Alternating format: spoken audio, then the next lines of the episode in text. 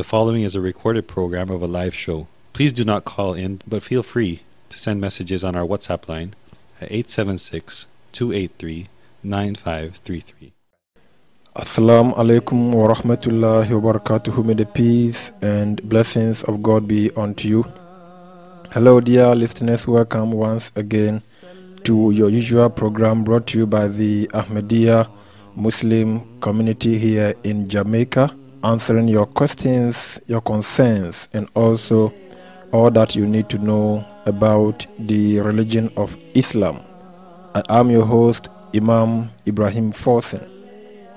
The Ahmadiyya Muslim community is one of the over 70 denominations within the religion of Islam, and this community is a peace loving religious community which believes in the advent of the reformer of the age in the person of His Holiness Mirza Ghulam Ahmed, may peace be unto him, and also spread across over 200 countries.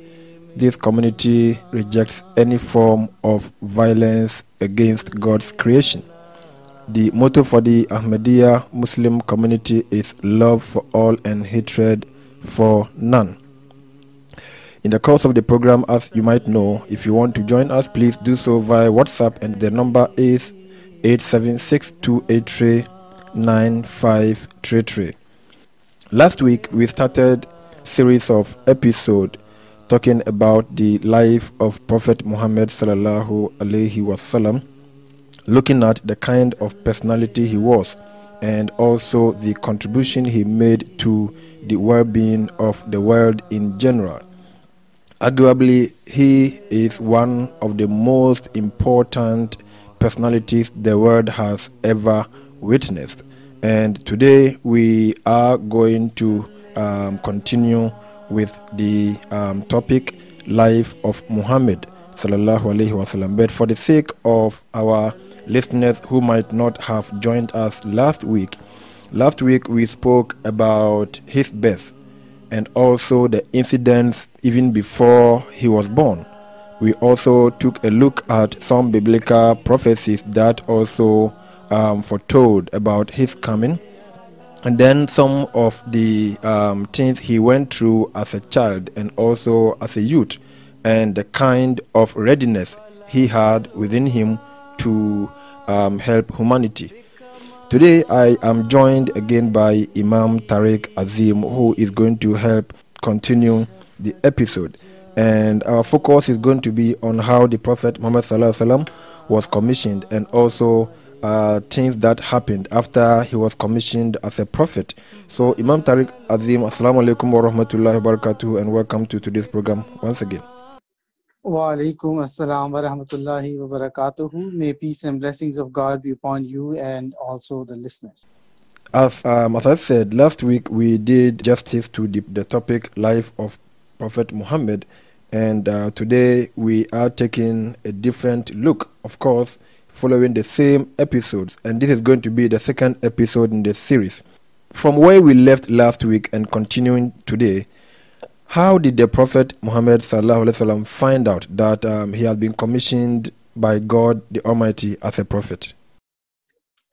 Yes. Um, before I get into that, I would just like to explain something about uh, human nature in general. We see that, you know, many people in the world, when they're going through their youthful years, when they're young, they neglect faith completely I'm not talking about everyone, but majority of the people in their youth um, are such that neglect their faith completely. And when they reach an older age, that's when they realize the mistakes they have been making. And the things that were they were taught in the mosque or a church or any other worship place, that they should have paid attention to it, but they didn't do it. So they realized at that time that the things that they, be, they have been chasing, spending their you know years all those things were futile or they were not as necessary as it was to please their God and establish a relationship with God Almighty. At that point, they start searching for God. So, yes, of course, even at that point, God is merciful and forgiving and He may listen to their prayers. But someone who starts searching their, uh, you know, God early in their lives, God shows many miracles and many experiences and can take them at a much higher um, you know uh, spiritual status then sometimes that is uh, that one can acquire at a later age. I'm not saying that one cannot but it's just more difficult or more unlikely.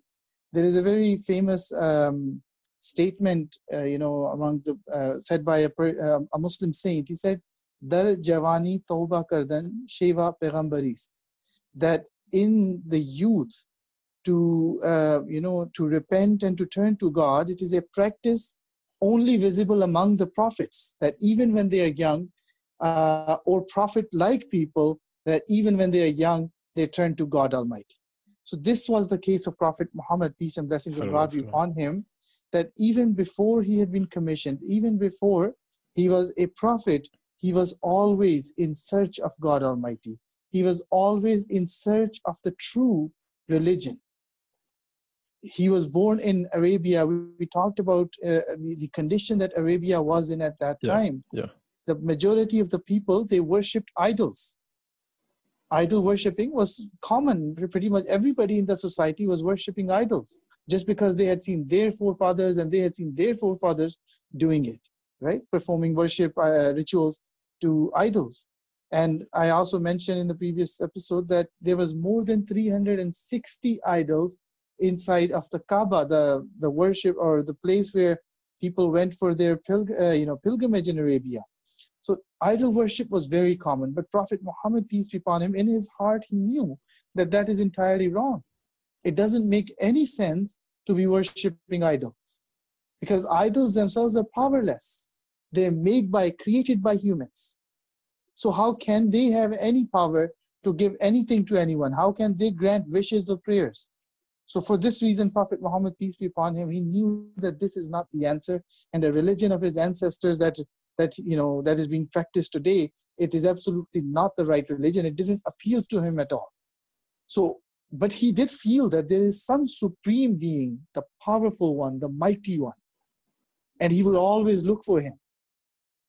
He would always spend time praying asking that God, that supreme being, to reveal himself to him in a way so that his faith you know that is going through diff- different phases different experiences he can find the true god so that he can establish a true relationship with him and he can find a purpose a spiritual purpose in life not just for himself but the purpose of, for the existence of mankind as a matter of fact. This phase in his life that when he was young maybe in his 30s or uh, you know early 30s and all the way approaching to 40s it is mentioned in the holy quran in a chapter near the ending, and the chapter is called Duha. Ad Duha. Yeah. Allah the Almighty says, وَوَجَدَكَ ضَالًّا fahada that we found you lost in search of your you know in search for god we found you lost in love that you wanted to express to your god almighty you wanted to worship your god so therefore fahada so allah the almighty guided him this is the journey of the Holy Prophet, peace be upon him, as explained in the Holy Quran. It is mentioned when we, you know, uh, read the bio- biography of the Holy Prophet, peace be upon him. It is mentioned that, um, you know, uh, before he reached the age of 40, for several years before that, for some time before that, he had made a habit that every now and then he would go into a cave just outside of Makkah, the town that where he lived, just outside that town, there was a cave by the name of Hira, Cave Hira. And he would just go to that cave and, you know, be in complete seclusion, separated from everybody. And then there he would start worshiping God Almighty, asking, praying, you know, from his heart. He wouldn't know uh, how or whom he's praying to in that manner, but he knew that he is praying to the supreme being, not to any idol. And that was his habit that would that went on for some time. You know, what his wife would do is that she would pack him food for maybe two, three, four, five days at once, and he would just take that food and then just you know go into seclusion to worship God Almighty. And the purpose of this um, this seclusion was not to please anybody. You know that's why he was in seclusion because he wasn't yeah. doing it, and his purpose was to establish a relationship with the Almighty. So it is mentioned that one day when he was there in that cave, worshiping God Almighty, he was there and an angel appeared to him. This was none other than Gabriel, the archangel. and he appeared to Prophet Muhammad, peace be upon him, and he said, Read. The angel said, Read. The Prophet became worried and nervous that, you know, because of this unique spiritual experience.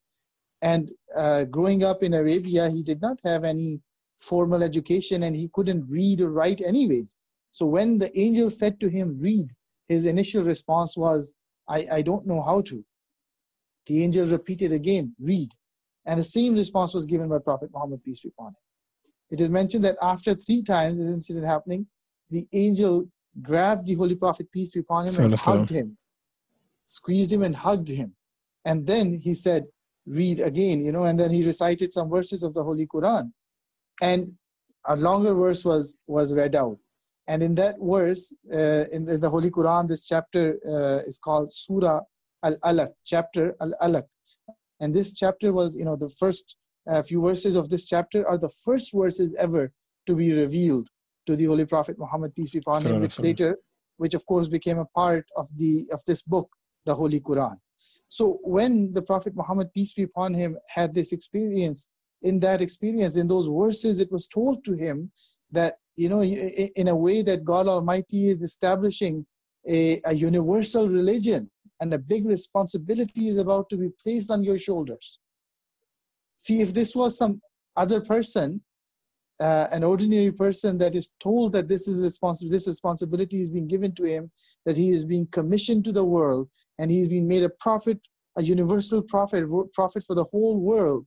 Such a person would, you know, and if, if he's an ordinary person, uh, he, he would become arrogant because he would think that, look at him, look at me now, I have become more special than any other person outside. But a truly spiritual, religious person, Prophet Muhammad, peace be upon him in sure, this sure. case, or any other prophet when they are revealed upon, they instead of becoming arrogant, they become humble. They become humble. They start thinking that they, they, instead of they know that God, if God is making a promise, God will fulfill it. Yeah. They were they become worried about themselves that how will they be able to carry it out. So in this nervousness, in this nervousness, he you know quickly rushed home, and uh, when he reached home, he, he was shivering due to this experience and this, this responsibility that was uh, put upon him. So he, as soon as he reached home, he told his wife to cover him with with a blanket. He kept saying "Zammiluni, Zammiluni," that put a blanket over me, put a blanket over me, because because of the shivering and the cold that he was feeling. After once he was settled, he told his wife the whole experience, and stated his worry as well, that how will he be able to fulfill this responsibility um, because it is given to him by God Almighty. How is he going to carry it out? At this, the the the wife of the Holy Prophet peace be upon him, Hazrat Khadija, may Allah be pleased with her. We talked about her last last week that sure. how you know um, she was a righteous, pious, and a noble and a very honest lady, and how she came into the contact with Holy Prophet peace be upon him, and later they got married as well. At this point, she said these words, which I'm going to quote um, to the Prophet, peace be upon him. She said, God is witness. He has not sent you this word, these verses of the Holy Quran, that you should fail and prove unworthy, that He should then give you up. How can God do such a thing while you are kind and considerate to your relations? You help the poor and the forlorn and bear the burdens. You are restoring the virtues which had disappeared from our country. You treat guests with honor and help those who are in distress. Can you be subjected by God to any trial? These were her words. These were the words of Hazrat Khadija, the wife yeah. of the Prophet, peace be upon him, to to give you know assurance to the prophet peace be upon him that you have you have been good throughout your life. You have approached the age of 40 now. That was the first time when he was revealed. You all your 40 years in life have been nothing but you know um, serving humanity in every way possible. Then how is it possible that god would leave you alone? If he has given you a responsibility he will take care of you one other thing that we i find this quotation very beautiful for yeah you see there is nobody um, that knows a person better than their spouse. That's it. So the Holy Prophet, peace and blessings of God be upon him, his wife is making these, the, you know, these claims that you are, uh, you have this good quality, you have that good quality, and so and so. See all those allegations that sometimes people unknowingly raise against the Holy Prophet, the founder of Islam, peace and blessings of God be upon him. If they were to just look at the biography, read the biography, and see what people around him felt, especially the closest ones, such as his wife, they would realize that his character was such a noble and pious character. And it was, uh, you know, uh, filled with love for humanity. It was filled with love for God Almighty. These were the two things that we find in his life. So this is how the Prophet, peace be upon him, came to find out that he is a prophet. So after this experience, Hazrat Khadija, the wife of the Holy Prophet, peace be upon him, took him to her cousin, Varaka bin Nawfal. That was his name, Varaka. Okay. And he was a Christian man and uh, he knew more about religion. He was a very religious person. But, you know, he was, uh, he knew more about religious um, teachings than most of the Arabians because they simply followed traditions without knowing the actual religion. So when she took the Prophet to uh, her cousin, uh, they explained the story, the experience, what had happened. And after listening to the story, this, this was an old blind man. And he, he immediately, you know, in a way, uh, attested to the truthfulness of Prophet Muhammad, peace be upon him, this Christian man. He said that you, the angel that has come upon you, it is the same angel, Gabriel, that brought revelation to prophets before you, such as Prophet Jesus, Prophet Moses, and others. And he said that if, you know, that uh, if I am alive, when the time comes when your people will kick you out of your, your town, your country, if I am still alive, I will support you at that time. This man, knowing the history of religions, he knew that every prophet goes through this phase in their uh, you know uh, life their, when their, when they are driven out of their own place i mean rejected and driven out of their own land or country exactly town. yeah we find this in prophet abraham's story prophet moses prophet jesus prophet noah and so it was bound to happen to prophet muhammad peace be upon him okay. as well and he prophesied at that time unfortunately varaka passed away um, before uh, you know, the message had started to spread in that sense where the opposition and persecution came. He had already passed away before that time. So he was not able to support, but these words, you know, um, are written in the history of uh, Islam in a manner to express that he was, even though he was, uh, he had not formally said that I am a Muslim because the Prophet Muhammad, peace be upon him, did not have that sort of guidelines from God Almighty to go and convert people in that sense. But he knew that where this is headed and who this man is. This is the same man that has been prophesied in the in the Old Testament, the New Testament, and scriptures even before that. So he was ready to accept it, and he wished that if he if he were alive, he would have supported him throughout you know the the life of Prophet Muhammad peace be upon him. So this is how the the first revelation came about, and how the Prophet was appointed as a prophet by God Almighty. Thank you very much. And um, you mentioned um, one significant aspect of the prophet's life that is during his youth, uh, youthful age and the kind of dedication he had to um, for worship. And um, that is something that drew my attention to another incident which is captured in the Holy Quran. Of course, most prophets, as you said, um, in spite of the overwhelming number of people who might be doing the wrong things and uh, you know committing sins and I mean, either worshiping these young men, you, I mean, who Allah the Almighty, God Almighty, has destined to be prophets, uh, begin their mission even before they are commissioned as prophets by leading a righteous life. And the incident that came to mind was the case of uh, the prophet Abraham. Um, it, it is mentioned in the Holy Quran, other places, but also in chapter number 37 where it talks about the fact that his father or the person he was living with, his caretaker or his father, was an idol worshipper. And I believe it is also uh, mentioned in, in the Bible, in Genesis somewhere. And um, in spite of the person he was living with, the person who was directly, you know, responsible for his upkeep, worshiping idols, Prophet Abraham, right from childhood, I mean, rejected and you know, um, you know, scorned the uh, practice of idol worshipping, and this is something similar to the um, the conduct of the Prophet Muhammad as you mentioned. Let's look at the the new converts. Usually, it is also something that happens to almost all the prophets that the new converts they go through a great deal of persecution. How was the situation like for the early Muslims?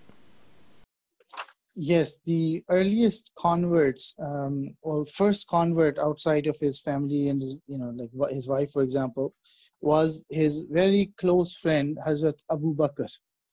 Hazrat Abu Bakr, may Allah be pleased with him, is mentioned that uh, you know the time when Prophet received the revelation, um, he was not in town at that time. He had gone away for some business, and when he came back, he heard that you know Prophet Muhammad peace be upon him has claimed to be a prophet of God Almighty and that God is revealing to him. So at that time, you know, he immediately um, went to the Holy Prophet's house and, uh, you know, asked him, he asked the Prophet, peace be upon him, that have you, uh, you know, claimed that you are a prophet of God? Prophet Muhammad, peace be upon him, at this time tried to explain, you know, what he, what experience he had gone through, so that you know, to give the context and everything, so that his friend can understand. Abu Bakr, may Allah be pleased with him, asked again that, no, I, I, am not asking for explanation. I'm just asking that, did you, you know, uh, have you made this claim? And the Prophet again tried explaining. It is mentioned that the third time when Hazrat Abu Bakr said very firmly that, please just tell me that have you or not. So the Prophet, peace be upon him, said, yes, I have made this claim that I have been revealed by God Almighty and that I'm a prophet of God. So at this, Hazrat Abu Bakr, knowing the character and personality of Holy Prophet Muhammad, peace be upon him, for a long time, he said that please accept me in your in your religion and accept that whatever you are saying is true. Because he had known him for so long, he knew that this person could not utter any lie. And the reason he said that, you know, don't give don't give me explanations, just tell me if that is true or not, yeah. is because he wanted to be among those companions that accepted Islam without any you know going Condition. into any yeah conditionality. Exactly. exactly. Just looking at the character of the person knowing that he can ever utter a lie and be one of those you know earliest companions. So he had that honor and he was always loyal to the cause of islam to his friend and prophet his master holy prophet muhammad peace be upon him. After the demise of prophet peace be upon him abu bakr may allah be pleased with him became the first khalifa the successor to prophet peace be upon him as well. Um, in our terminology, we refer to him as Khalifa, the one who carries on the mission founded by the Prophet. So that was Hazrat Abu Bakr, one of the earliest companions. Then there was another um, companion by the name of Hazrat Abu Ubaidah. Uh, he was, you know, one of the first few companions, and also coming. Both of these gentlemen yeah. came from very well-respected families, and you know they were uh, well settled in a way. But you asked that who were some of the earliest converts? Exception of these two or three, majority of the converts, early converts, actually came from uh, very poor backgrounds. They were considered weak in the society. You know, the one that had no class, no status in their in their uh, in their society, basically. And many of them were actually slaves in Arabia that accepted the message of the Holy Prophet Muhammad, peace and blessings of Allah be upon him. And as a matter of fact, this is not just with Islam, the same is the case with most religions actually. Earliest converts are always the weakest ones in the society. The Holy Quran mentions this in several places that, you know, uh, when prophets came, even the ones, some of them that are mentioned in the Bible, even, uh, the earliest converts were some of the poorest and the weakest people in the society. But because when they received the message, they listen to it and they start to implement it. And then the same people you know uh, start to become the spiritual um, uh, lights for the rest of the people as a matter of fact right? The majority of the rich people in any time when a prophet comes uh, with exceptions of course they don't accept the prophet because they're living such a comfortable life that yeah. they do not pay heed. They do not care what another person is saying what message he is preaching or she is preaching. They just go on about practicing their own lifestyle. So this was this is the reason that uh, you know many of the earliest converts uh, were um, basically you know coming from a society coming from a poor background coming from uh, you know uh, houses or families that were considered very weak in the society and were oppressed by their by the chiefs and the other um, you know uh, people in their community so this was just uh, some of the earliest converts that accepted islam. And um, as we know it is also historically fact that um, usually when god almighty commissions prophets his early followers go through some sort of persecution. And um, i think just name any prophet and um, his people went through that. Um, are there some incidents of persecution that the early Muslims went through? Absolutely. it was very severe persecution that Prophet Muhammad, peace be upon him, as well as his companions, the earliest converts, the earliest disciples, they went through. And as you mentioned, it is natural that whenever a true religion comes from God Almighty, it is faced with severe opposition persecution, there is physical torture, there are ver- verbal abuses at every corner, there are rumors spread about them, false news spread about them. I mean, look at the life of Prophet Jesus, peace be upon him. Yeah. What kind of rumors that people were spreading about him at that time? Even today, um, I mean, a section of most of the, I can say Jews don't don't accept him as the um, the true prophet that we see him to be. Exactly, but that's the thing that if the religion is uh, false religion, if it is a, not a true religion, in face of that opposition, it eventually dies and withers. But a true religion that is actually from God Almighty, a prophet that is sent by God Almighty, and he founds a community, that community, that religion succeeds even in extremely tough times. Rather, it grows quicker in that opposition and the challenges that it is facing. And that's what happened, you know, when we study the life of Prophet Muhammad, peace be upon him. Initially, when he started to receive revelations and he started to preach the message, a lot of people, you know, first just ignored his message, completely ignored his message, especially the rich and the chiefs and other such people in the community, in the society. But when, you know, uh, the message of Islam, people started to, uh, some people in the society as I mentioned earlier, especially the ones that were considered lower in the society, when these people started to get drawn towards Islam, the indifference from the elders, from the rich, from the chief, started to turn into agitation. And you know, they started to get frightened in a way. They started to become frightened that our our system that we have been holding for such long time, uh, it is perhaps breaking apart. That all the people in our community are turning to him even though it was a slow start, but even then, you know, these people started to see the elders and the chiefs in the community, in the society, that the mentality of the people is gradually shifting to the message of Holy Prophet Muhammad, peace and blessings of Allah be upon him. So the chiefs gathered together, you know, in their council, and they decided that they should persecute the weak Muslims because those are the ones that are joining him, such as the poor people or the slaves and whatnot. And if uh, they decided that if we persecute them, if we really punish them, they will leave their faith and join our old faith, and you know we will go back to living the life, the, the, the you know living the way we were living before. Because if he doesn't have any followers, Prophet Muhammad, then there is no problem. So you know they started persecuting, and when you read the stories of how they were tortured, these these companions of the Holy Prophet, peace be upon him, um, you know, literally tears come down our eyes that how could someone be so brutal that they would do this to, to you know, humans, to, to people? There is this very famous, um, uh, you know, companion by the name of Hazrat Bilal. He was an African uh, Arab man. He uh, was uh, held as a slave in Arabia and uh, he accepted Islam. So his owner uh, the person that claimed owner said that you know he's my slave that person started to persecute him for that and he tried so much that that that owner uh, tried so much to convert uh, or revert Hazrat Bilal to his old faith doesn't matter how much he tried Bilal was so firm on his faith uh, in the message of Holy Prophet Muhammad peace be upon him that so, he did so. not you know uh, regardless of the torture and the punishment he did not go back it is mentioned that you know, they would make him lay flat on hot sand, hot sand in a desert. Imagine that of Arabia, for example. And they would put a rock on his chest, a heavy rock on his chest. The master would beat him with whips, saying that, you know, uh, say that you worship the idols.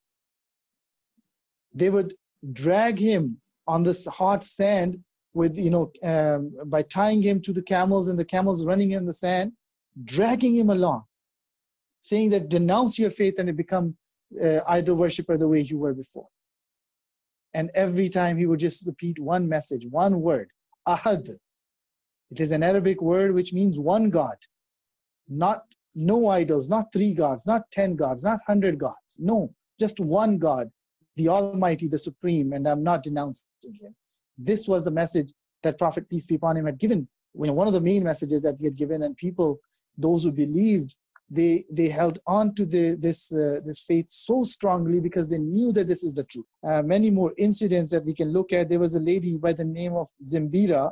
She was a, a, a woman. She was a slave. She was persecuted, and she was persecuted and tortured to the point that she lost her eyesight. She became blind because of that. We read about a companion named Zubair. Yeah. We read about a companion named uh, Usman. This companion named Zubair, his uncle would wrap him up in a mat and close him up and smoke him and make it, you know, make him suffocate so that perhaps he would, you know, uh, take back his faith. He would go back to the old faith. Similarly, uh, the companion named Usman, he also went through a lot of suffering. There's one very interesting incident. Um, a man from a close by town heard that there's a prophet, there's a man here that claims to be a prophet, and he came into the town. His name was uh, Abu Zar, Hazrat yeah. Abu Zar. Hazrat is a um, Arabic a title for Urdu. exactly. Yeah, honorable title for righteous people. Yeah. Exactly. So we use this very commonly. So Hazrat Abu Zar came to uh, you know inquire about Prophet Muhammad peace be upon him. He came. He kept his visit very you know um, quiet in a way so that people don't find out. And then when he went to meet the Holy Prophet peace be upon him, he met him. He accepted him immediately when he heard the message because all those things that you know the prophecies and whatnot whatever he had heard uh, he seemed to fulfill them. So he immediately accepted him. And he said to him that i am going back to my people but please do not mention to anybody that i have accepted islam that i have become a muslim. So when he left from there and he was passing through the town he noticed that some people were abusing the holy prophet peace be upon him. Sorry, sorry. So that man that had wanted to actually keep his faith secret, he couldn't hold back anymore.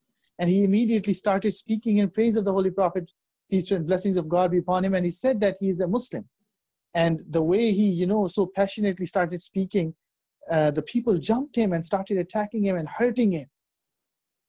Eventually, after he was beaten up quite a bit, a, uh, another person came who knew him and he said that, please stop, stop you have to stop because this man is from so and so tribe. And we have good relations with that tribe. And by this action of yours it could uh, you know we could it, it could have negative consequences. So at that the people let him go eventually. This was the persecution that even if people came from other tribes you know even if they were respect respected in the society or whatever their status was they went through persecution. But of course the lowest in the society went through the worst of the persecution Thank you very much, Imam Tariq. And um, you have shared a very sad, you know, incidents of persecution that the early new converts into Islam went through. But then we know also that uh, in the history of prophets, not only the, um, the it's not only the disciples or the early converts who go through persecution. We know that even the prophets themselves, they also go through a great deal of persecution. Um, was the case of the Prophet Muhammad different? Uh, the Holy Prophet, peace and blessings of God be upon him, he was also persecuted along with his companions. Um, you know, uh, because he came from a family which was actually of chiefs and whatnot, so he had generally, you know, in a way to say, he had some protection, but at the same time, uh, that protection continued to diminish as more and more people continued to accept Islam. Uh, his uncle was a very powerful man though very humble, very poor even, but very uh, you know uh, influential that people respected him and because of him they did not uh, dare touch uh, the holy prophet muhammad peace be upon him while he was still under his care or protection. It was just in custom in arabia that if you wanted to be protected you had to be under protection of another powerful person on your own. Anybody could attack you at any time. So even then prophet muhammad peace be upon him you know people would uh, uh, whenever he would be sometimes passing by on the street people would throw garbage upon him, dust upon him. When he would be praying, either out in the public or even inside his house, people would throw things upon him. It is mentioned that one time he was praying and someone, some few people brought the intestines of a camel and put upon him. And he could not lift himself because the bigger the animal, I mean, you can imagine how heavy that might be. So some another, uh, I think his daughter came and helped him, assisted him, and then you know like these things like that kept on happening throughout the life of holy prophet muhammad sallallahu alaihi wasallam. every time he would be walking uh, people would uh, sometimes you know the opponents uh, uh, abuse him in public. They would say very negative things about him. They would spread rumors about him in the society. Once in their council meeting uh, you know the meccans they were discussing that how we can stop the spread of the message of Islam, the message of that you know Prophet Muhammad peace be upon him is preaching. So someone's uh, suggested from the council that how about we we make it uh, you know we spread this rumor that this man is a liar, he's a deceiver, he's a fraudulent person, and another contested by saying that you, you know if, even if uh, we tried, we would fail because everybody knows that how truthful he is.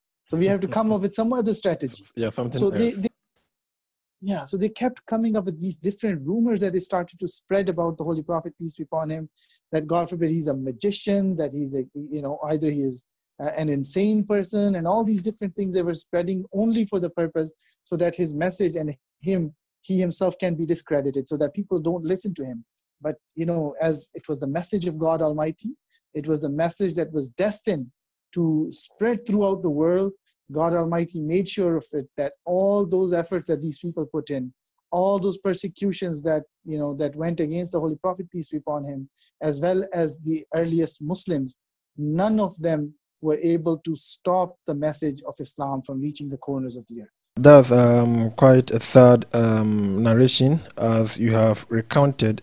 Um, recently, I was um, I had a chance to be reading some incidents of um, persecution among the early Christians, and some of the incidents you, you narrated are quite similar to exactly what the early Christians went through, at least for almost 300 years until um, in AD 300 when uh, Flavius Valerius uh, Constantinus, um, who was um, in a Roman Empire, accepted Christianity and, of course, uh, gave them some kind of um, um, comfort.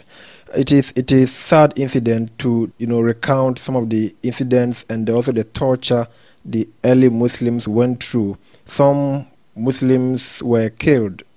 I mean, nobody had any question about it just because they had accepted Islam. Some were tortured, as you mentioned, ladies, I mean, some their parents being killed, some their children being killed, and they went through a lot for close to 13 good years, they endured such persecution, and the Muslims never, you know, uh, picked up any form of, you know, weapon to defend themselves. There is a, a case of a woman whose, you know, feet is reported to have been tied with two camels and the camels were driven to opposite directions and she was split you know um, into into pieces these are terrible experiences the early Muslims went through. But then the question that people will be asking is that why did the Muslims face this persecution? Is it something that they did, or it is just in line with um, the history of persecution? Well, you see, um, whenever a religion comes from God Almighty, it comes at a time when people of that area, particularly, and perhaps you know a larger area generally have gone away from the true teachings of the religions and you know the vices have become the norm sins have become the norm right So they usually come at that kind of a time and they present a message which is, uh, you know, in, in a way complete opposite of what they are practicing. It, it is it is a message that uh, is you know uh, going to bring a revolution into that society. So that is why uh, the people, the early, uh, you know, the, the the founder of the religion, prophets, as well as the earliest disciples, go through extreme levels of persecution. But what was that idea that you know resulted uh, in this persecution? First, when we look at Muslims, you know, uh, first we see that it was in that in their society, as we discussed already, that the uh, the people of Mecca used to worship idols. Islam gave the message of a of unity of God, of oneness yeah. of God, that there is only one God. You don't need to worship second or a third or you know some other idol or anything like that you worship that god almighty directly and you pray to him that was the message given to uh, the people of arabia which contradicted their long held tradition where they you know uh, worshipped uh, idols secondly islam established equality for all humans. Islam said that all humans are equal. Yeah. women felt empowered you know? Slaved felt slaves felt that their liberation is near now you know? Islam challenged um, basically the the the equality that was not being practiced in that society and uh, you know brought that equality to people. And due to that reason that was another reason that persecution was targeted toward muslims were you know tar- target of persecution islam also challenged long standing traditions of arabia in many other regards as well you know and the Prophet, peace be upon him, asked him, asked those people to stay away from those things. So, in a way, because of this new religion that was from God Almighty, these people felt that our society will be, you know, shifted. Our uh, the control that we have upon the society, we might lose that control. Our powers might become, you know, we might become powerless. So all these things, in the end, uh, uh, resulted in persecution. You know, in the beginning years of Holy Prophet Muhammad, peace and blessings of Allah be upon him, um, the chiefs of Mecca approached the uncle of the Holy Prophet, peace be upon him. And they said to the uncle that if you know you can tell your nephew to stop preaching this message that he is preaching, we will give him whatever he wants, how much ever wealth he wants, we will give him, how much ever women, the most prettiest that he wants, we will give him, or anything else that he desires, status, or you know, any other leadership role or something, we are willing to do that. So the Prophet, Prophet's uncle, his name was Abu Talib, he went to the Prophet sallallahu alaihi wasallam, and said that this is what this is a proposal that the chiefs have brought. What do you say? And he simply rejected the Prophet. Uh, simply, and he simply rejected the proposal. Yeah. He said that if they put moon on my one hand and the sun on the other, I would still, you know, continue to preach the message of Allah the Almighty. I will never stop. This was the dedication that he had towards uh, Allah the Almighty and his message that he was given. And he did not care how much, uh, you know, it upset the people who were preaching the false teachings and uh, uh, trying to control the people in the in the ways that they had been doing before. These were some of the reasons that the persecution uh, we we see uh, persecution against Muslims in this era. And that also the incident you mentioned, where um, he was offered several other opportunities that if he accepted those offers, of course he could stop uh, his message. And um, they, at a point, they even wanted to make him uh, make him their king. And of course, if he wanted any women that I mean in the, in the society, they would were ready to give give him. If he wanted any form of uh, financial, you know, benefit, he, they were ready to give him. However, he d- rejected all those proposals, and that underscores the fact that the message he was propagating was directly from God. Because just just look at it, the, the prophets are, you know, prophets are kind of strange people and um, you look at the other side, there is an easy, as people would describe, an easy way of life that nobody would have anything to do with you. Of course, nobody is going to trouble you. Then the other side is trouble ahead of you. The message you are conveying is directly opposite to what is prevailing in the society. However, they choose to, you know, toe the line of persecution just, you know, to get the message across. Um, time is almost running out, but then I I will come back to the early question, the earlier question I asked you about some influential or the possible influential personalities who might have accepted Islam to, of course, reduce the um, the persecution to some degree. I made mention of the early Christians and the troubles they went through. Um, I, I, mean, during the era of Emperor Nero, there was what is known as the Great Fire of Rome.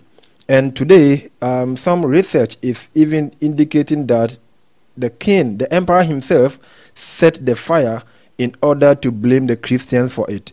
And from that time, the persecution went on for almost like 300 years until uh, Flavius Constantinus, who is now known as Constantine the Great, accepted Christianity as an emperor and then brought some joy and some relief to the Christians. Are there similar incidents in the early, you know, phase of Islam where some influential converts brought some kind of solace to the early Muslims?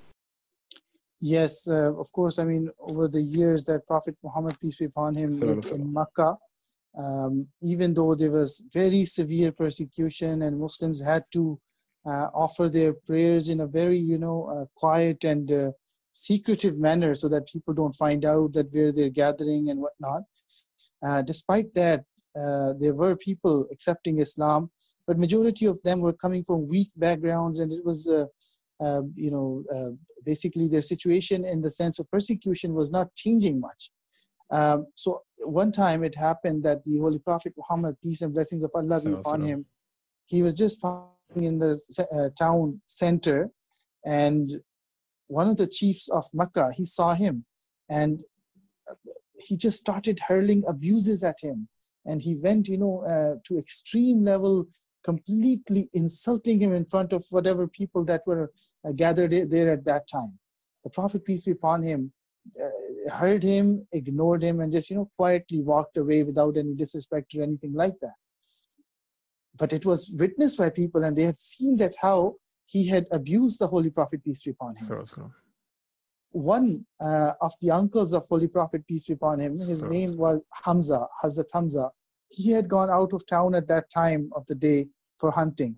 Later in the day, when he came back, uh, one lady told him that what had happened, that how his uh, nephew was abused by uh, by this chief, and you know nobody was there to uh, stop him from that. And uh, you know, are you going to just sit home while your nephew is being insulted? She basically kind of um, uh, pushed him that you should take an action, take action against it. So that that uncle of the Prophet peace be upon him, he was not a Muslim. He immediately went to that same very place where the chief was still sitting in the town center and he confronted him grabbed him by his collar and said that you said this and this to my my uh, my, nephew. my nephew how dare how dare did you know you say these things and uh, he openly at that time in front of the people that were there he said that would you have done it if i were a muslim if i were part of his faith would you have abused him the same way this man hamza he was uh, the uncle of the prophet was you know feared personality in makkah. People knew that this man was a great powerful man in the sense that uh, a man of his word. When he says something he does it. So he said that when if, if you knew or if i were a muslim would you have abused him the same way? And then he said that i am part of his faith now. So this was one of the earliest most powerful persons to convert to islam in makkah and and people, you know, though that were around that chief that had abused the Holy Prophet, peace be upon him, they said to him that it is because of your frustration and your anger that you have driven one of our, you know, strongest people to his religion. But of course, it was the will of God Almighty. He was building a community. You know, each person that was coming in, especially in at that at that early stage, it was driven there by God Almighty towards Islam that was one of the first earliest conversions that brought some strength and you know uh, um, uh, to to the religion or to the people to the community i should say. Yeah. Then soon after there was uh, maybe three or four years after actually there was another very powerful person uh, by the name of Umar. He was a very bitter opponent of the Holy Prophet Muhammad and he himself used to persecute the Muslims. He used to consider it a very, you know, in a way, noble act and an important duty to carry out to get rid of Islam so that this, this uh, uh, basically this group that is uh, dividing us in a way, we, we, we can put an end to it. So after several years of seeing that, you know, more and more people are converting to this and uh, and how people are being drawn to him without realizing the consequences of it. In his mind he thought it was a noble cause that you know um, ending this mission and persecuting these people. So he said that once and for all i don't care what happens to me. I don't care in whose protection prophet muhammad is. I am going to go to his house or wherever he is and i'm going to murder him. I'm going to kill him god forbid. He with his sword unsheathed started walking towards the house of Prophet Muhammad, peace be upon him. Salam, salam. While he was going there, um, a man met him on the way and asked him that, "Oh Umar, where are you going with your, you know, with your sword? Everything okay?" He said that I am going to end the life of Prophet Muhammad or Muhammad, salam, peace be upon him, once and for all. End this whole, you know, story. So he said that before you go there, you should go and find out about your own family. Umar, Umar asked that, "What do you mean?" He said, "Your sister and your brother-in-law have accepted Islam. So Umar, who was initially going there, immediately turned back or turned the other way and went to the house of you know his sister. When he reached there, he knocked on the door and he went inside.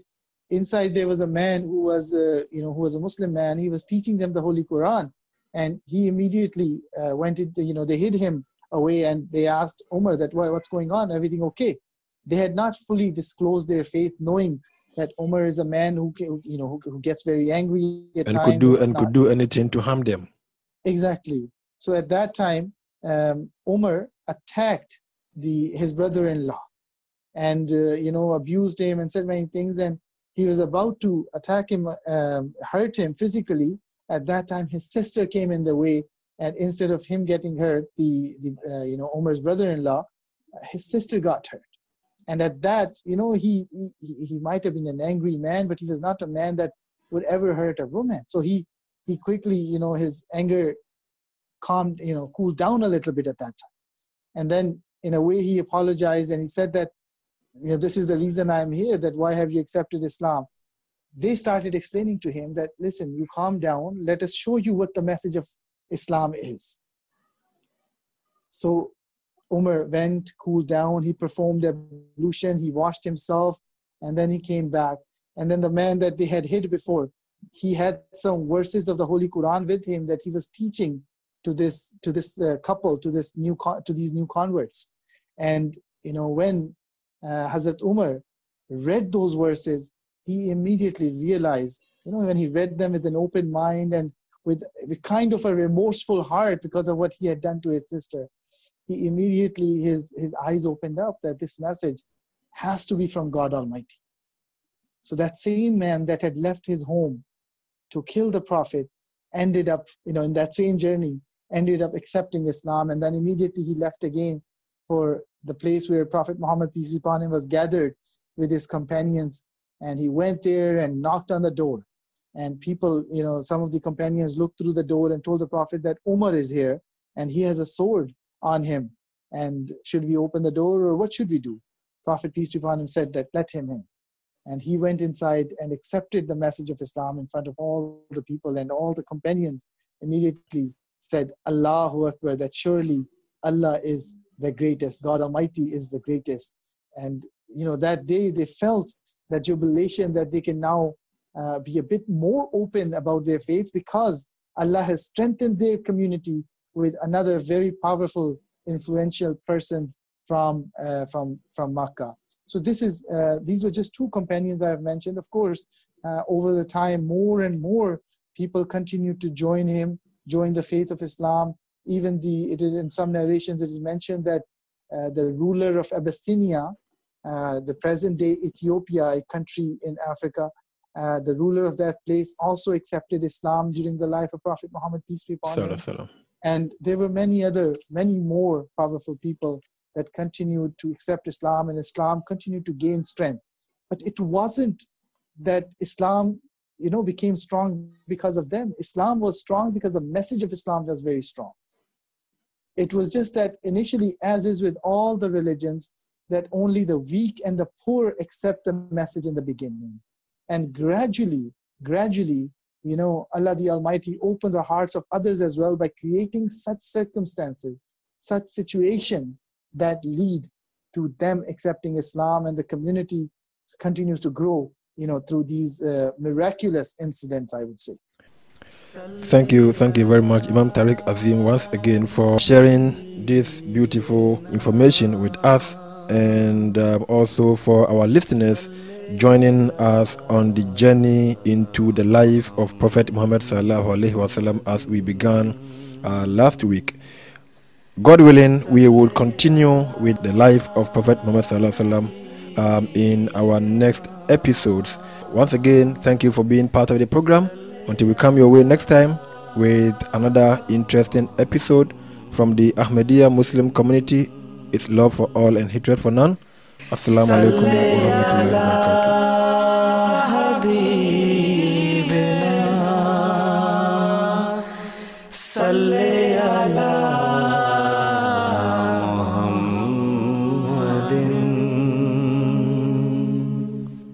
صلي على رحيمنا صلي على محمد صلي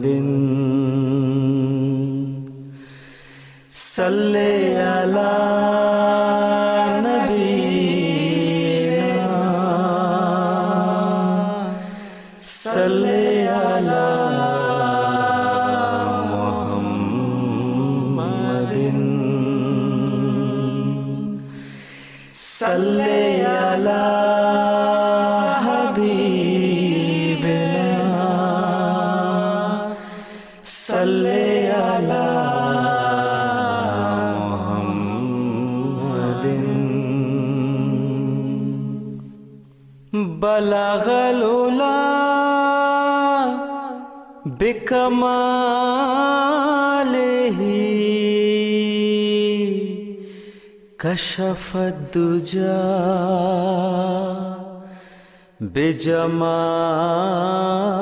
بجماله